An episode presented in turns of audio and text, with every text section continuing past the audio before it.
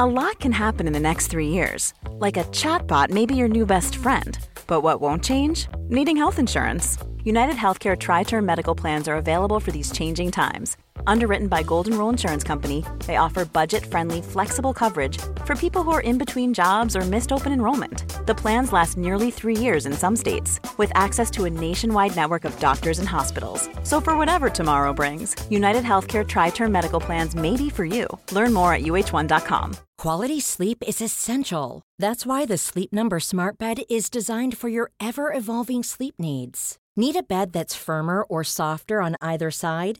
Helps you sleep at a comfortable temperature? Sleep Number Smart Beds let you individualize your comfort so you sleep better together. JD Power ranks Sleep Number number 1 in customer satisfaction with mattresses purchased in-store. And now, save 50% on the Sleep Number limited edition Smart Bed for a limited time. For JD Power 2023 award information, visit jdpower.com/awards. Only at a Sleep Number store or sleepnumber.com. Hi, I'm John McEnroe, and you're listening to the Tennis Podcast.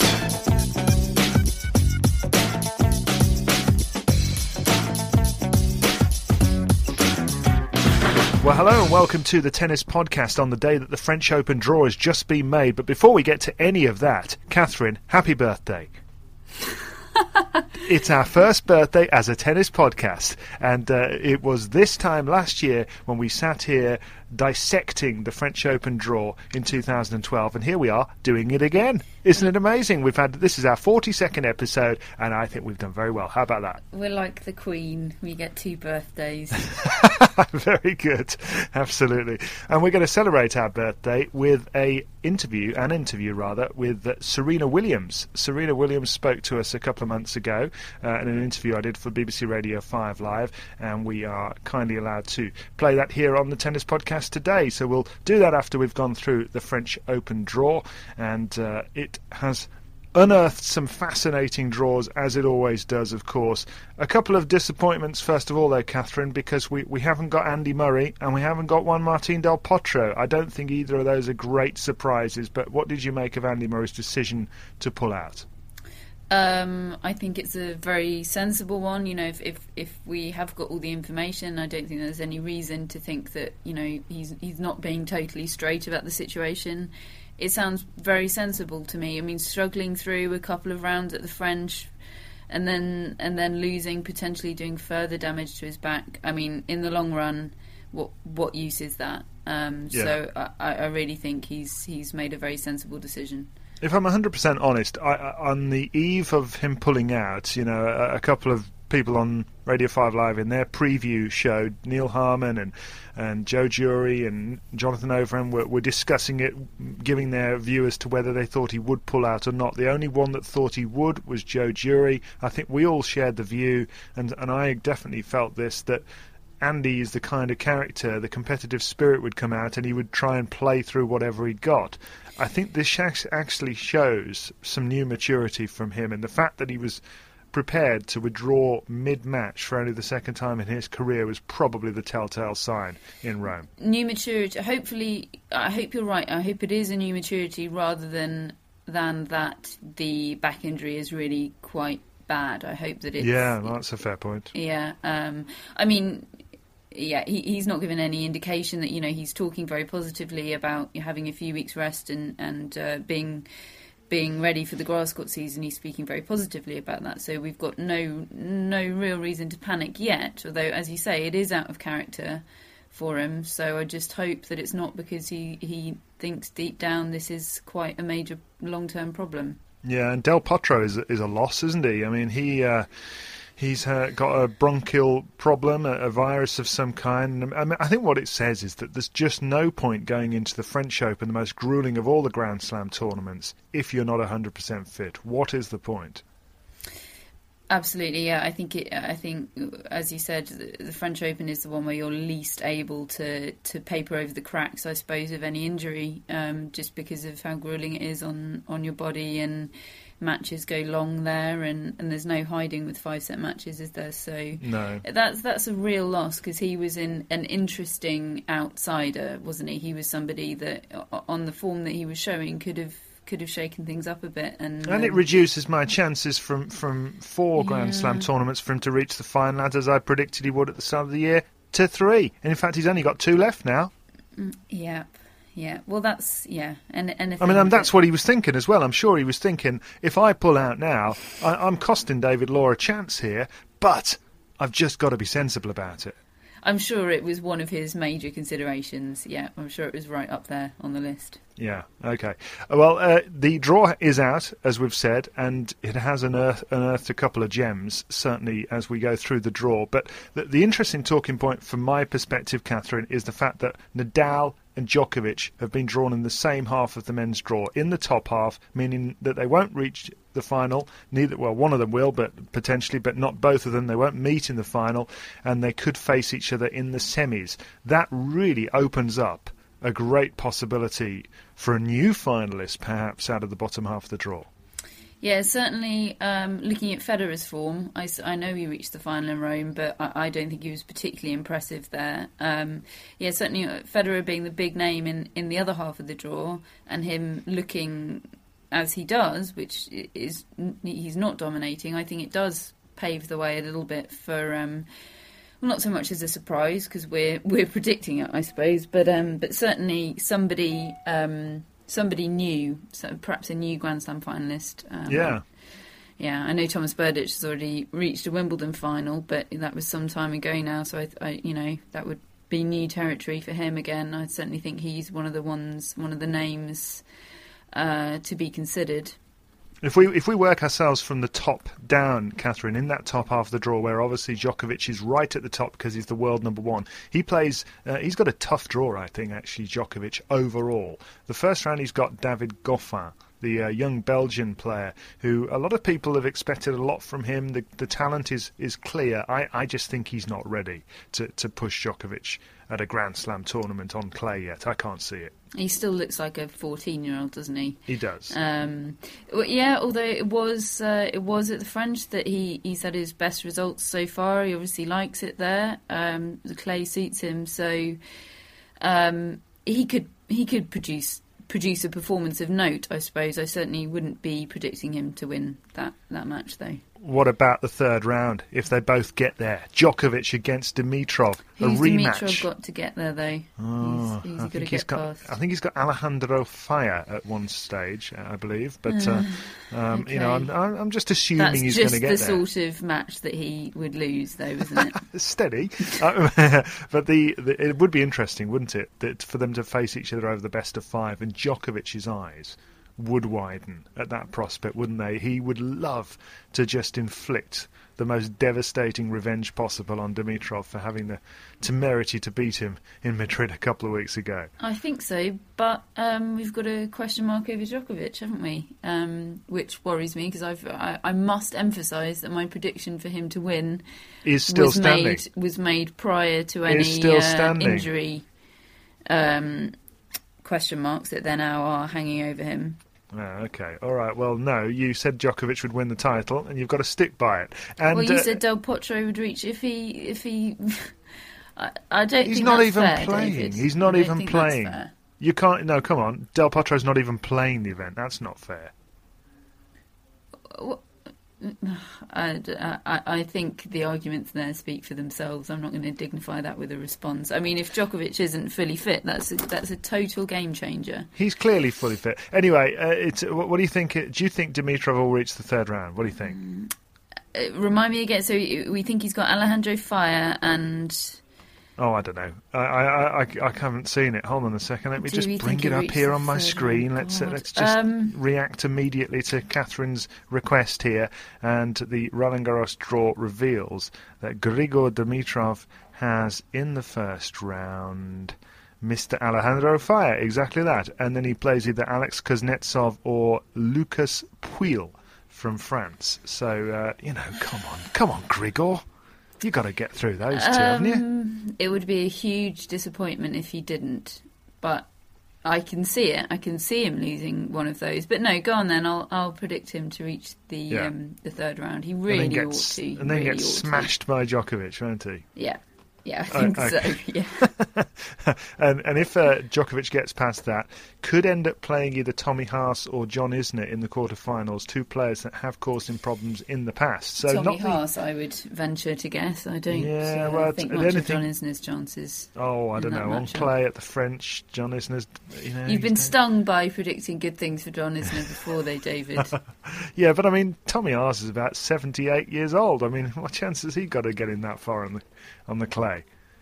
well, he's, done all right so far this season, Yeah, hasn't he? That's true. Anyway, Nadal could await in the semis. Now, Nadal, how about this one? We talk about revenge with Dimitrov. Nadal could have to face Lucas Rosol in round three.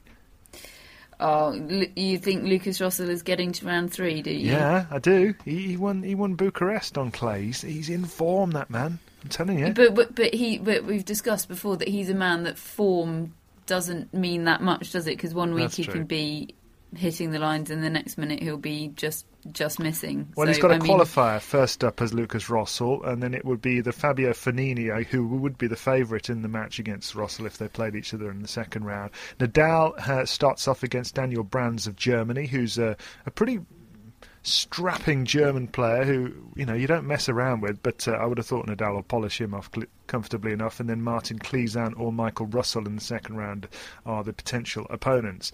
The rest of the, the, the half of the draw for Nadal looks pretty good. I mean, the the quarterfinal stage could see him play against either Stanislas Wawrinka, who has had injury problems, or Richard Gasquet. So I, I kind of think Gasquet might come through. You know. Really Gasquet over Wawrinka. Yeah, I d- I, just I'm not convinced by Wawrinka's fitness at the moment, but we will see. We will see. Uh, you know, I, I, I've just got a feeling Gasquet might get to the quarters, and he probably won't stand much chance against Nadal. In all honesty, Okie doke. Well, we time will tell. what do you think?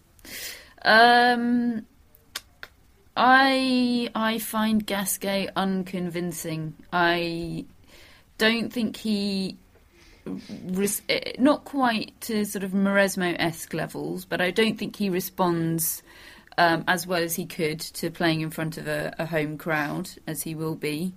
Um, and I just I doubt him in the big moments. I doubt him. I I don't doubt his talent and his ability, but um, he does not fill me with confidence. Let's put it that way.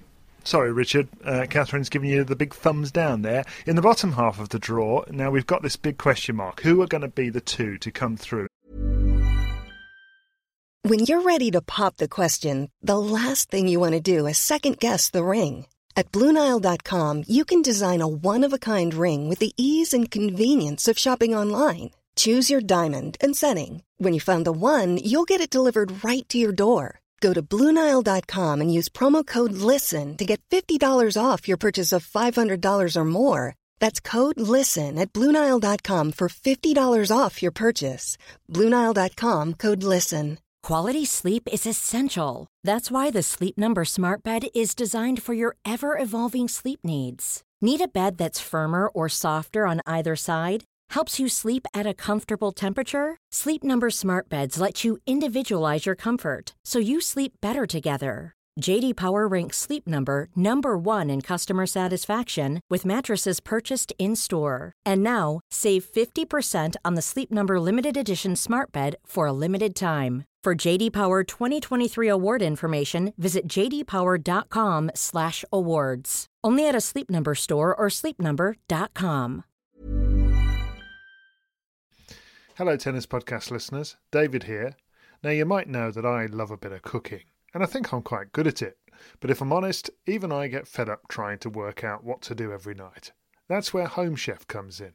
Being able to put together a delicious meal without the long prep and the cook times, well, that's pretty cool. Home Chef provides fresh ingredients and chef designed recipes conveniently delivered to your doorstep to simplify your cooking experience. They have over 30 options a week and serve a variety of dietary needs, so you don't have to worry about what to make ahead of time. Not only is it convenient, but it's economical too. Home Chef customers save an average of $86 per month on groceries. Now, for a limited time, Home Chef is offering Tennis Podcast listeners 18 free meals plus free dessert for life and, of course, free shipping on your very first box. Go to homechef.com slash tennis. That's homechef.com slash tennis for 18 free meals and free dessert for life. You heard it right. Now, Federer is the obvious choice because he's the second seed and he's at the bottom of the draw there and he's won the title before. But there are question marks over Federer. He's only played a couple of matches, really, or a couple of tournaments rather, since uh, Indian Wells, and that's a good three months ago, two or three months ago. But he did reach the final in Rome before getting polished off by uh, Mr. Nadal. So who else could, could come through? Thomas Berdych, we've talked about. He's in great form, but he's got a tough start to the draw, Catherine. He plays Gael Monfils first round. And then, if he wins that, he may have Ernest Gulbis, who beat him at Wimbledon last year. Yeah, there's no doubt that's tough. Gulbis isn't a great matchup for him because it's of quite similar styles, and we know Gulbis does like the clay and the big occasion. Monfils, in contrast to Richard Gasquet is somebody that, that responds brilliantly to, uh, to to having the home crowd on his side. So yeah, that's true. It, it's a hideous draw, um, but it's still one that he should he should come through because um, because of where he's ranked and because of how his form has been over the past few months. He really should shouldn't be cowed by a draw like that. David Ferrer is in that quarter as well, uh, at the bottom half of that section, uh, that quarter of the draw. Uh, he plays Marinko Matosevic from Australia in the first round. Nothing too worrying, I think, for, for, for Ferrer in the first three rounds. He could be against Marcel Granollers or Feliciano Lopez, whoever comes through that one. But I, I would have thought that Ferrer's going to get through personally to to the certainly the quarterfinals. Yeah, and, I'd, and then, I'd be very surprised not to see him in the quarterfinals. And then um, you know maybe Berdych in the in the quarters, but I would probably fancy Ferrer on on clay. Really. I, I agree with you. I agree. I, would be very surprised not to see a Berdych Ferrer quarter, and uh, I think I'd give the edge to to Ferrer there. Federer's got an absolute dream of a draw, Catherine. He starts against a qualifier, and if he wins that, he's got the winner of two qualifiers. so uh, it's, uh, it's, he does all... love carving up a qualifier, doesn't he? In the early he rounds, does. that's yeah, his specialty. Uh, it could be Julian Benneteau in round three. He gave him a fantastic match at Wimbledon last year. I remember having the chance to commentate on that for Five Live, and it was one of the best matches I've had the pleasure of witnessing at, from centre court commentary box, and Federer eventually squeaked through in five sets. Absolutely fantastic stuff it was. Gilles Simon could be his fourth round opponent, and he always beats Gilles Simon comfortably enough. Or it could be Sam Querrey, who's a, big hitter, but again, you just think Federer would move him around and carve him up. I suppose it all depends how fit Federer is, doesn't it? Really. Yeah, it does. And uh, do you mean fit in terms of injury, or do you mean fit in terms of match practice? Uh, for me, for me, the the back injury is, is the one to always watch out for. If his back's hundred percent, I think he's going to be fine. Um, it could be Tsonga in the quarterfinals. He's got that section at the at the the top of that section. He's there. Um, and I suppose you would expect him to come through most of the players in that section. There's nobody, there's no real nasty clay court, or maybe Juan Monaco is is is tough uh, in that part of the draw as well for for somebody like Tsonga. But um, it's a great draw for Roger Federer, whichever way you carve it up. Really, he should reach the semi-finals. He should. He's not going to win though. I really don't think. I was not impressed in Rome, and I'd be very surprised to see him uh, lifting the trophy. He's on Twitter, you know, uh, Catherine, is Roger Federer. He, he, managed to surpass our Twitter following in about four seconds. um, and, he, and he managed to get to 180 odd thousand followers in about two hours, something like that. Um, but uh, uh, yes, what's he been tweeting? Anything of particular interest? Well, last time I looked, he'd only put one out there, and just to say hello, I'm here, and uh, yeah, that was enough for most people. I, I, noticed, in fact, he's probably going to be one of these who who can just tweet anything, any old nonsense, and get it retweet, retweeted by hundred thousand people isn't he? I mean, uh, I saw that Justin Bieber bloke once uh, once tweeted "tired" or something like that, and and hundred thousand people retweeted that for some reason. But it's what, it's what the world wants to know. It is absolutely. Uh, so that's the, the, men's draw. What about the women's draw? Where obviously Serena Williams, our interviewee on the tennis podcast here in episode 42, is very much the favourite, and uh, she starts off against Anna Tatashvili. Uh, could play against Sorana Cirstea in round three, the Romanian who's a big hitter but uh, pretty erratic, and also in her quarter, Serena Williams lies Laura Robson and Caroline Wozniacki, who face each other in the first round. Now, my Wozniacki prediction is looking worse. Even though she's in the draw, it's looking worse than my Del Potro one. It really is. I said Wozniacki think, would get to a uh, final I think this Robson year. will take care of her. I really do. Um, yeah, I mean, I, I, I was willing Robson to get a a, a, a, a draw against a seed, a big name seeded player, but perhaps not a, a Sharapova or a, a Serena, exactly someone of the ilk of Wozniacki, uh, so that she'll be on a show court. Uh, Wozniacki's had a torrid time on the clay this year. Um, I, I really think uh, that is the ideal first round draw for Laura Robson. Wow, I wonder if she's actually the bookie's favourite for that match because I, I could probably believe it. Um, you know, I'll have to have to check that out at some point. Uh, but uh, anyway, I, I, I can't see Robson going that far at the French Open on clay. But you never know; it's quite quick conditions there. Although the weather does look a bit ropey, so that'll probably slow it down. In the bottom half of the women's draw, Catherine uh, lie both Victoria Azarenka and Maria Sharapova. It's pretty tough, though, to see beyond Serena, isn't it? I know, I think a year ago to the day, I said exactly the same thing, and then she lost to, who was it? Virginie Ruana Pascal, was it? Yes, but I think she's in even even better better form this year than last year. Certainly, you know, the stat I mentioned in was the it last Razzano? podcast about this being was it her Razzano longest winning lost to? I streak. can't, I can't remember who it was she lost to last year. Was it It- Razzano? or was it- Razzano. That's it, Razzano, right. yeah. Um, no, I, I, I'm not seeing beyond her. I would be tremendously surprised. I mean, I was surprised to see Sharapova win last year. Um, but you have to think that had Serena not had that surprise loss and it had come down to if Sharapova had had to play Serena last year, I would, you know, we'll never know, but I'd be surprised if she'd still ended up uh, the French Open champion. So, barring, and I, I I think Serena's greatest risk is is something similar to that, to what happened last year happening again. I don't see her losing to any of the other other big names. Um, it's hers to lose, frankly. Yeah, no, I, I agree with you. Well, I think we should speak to Serena Williams, who is as driven as ever, as she tells us here on the Tennis Podcast. And I started off by asking what goes on inside her mind before matches and after matches, matches that she's won when she still seems unimpressed with her performances. She still wants, wants to watch the video and see where she's gone wrong, even after title victories. What exactly goes on in the mind of Serena Williams?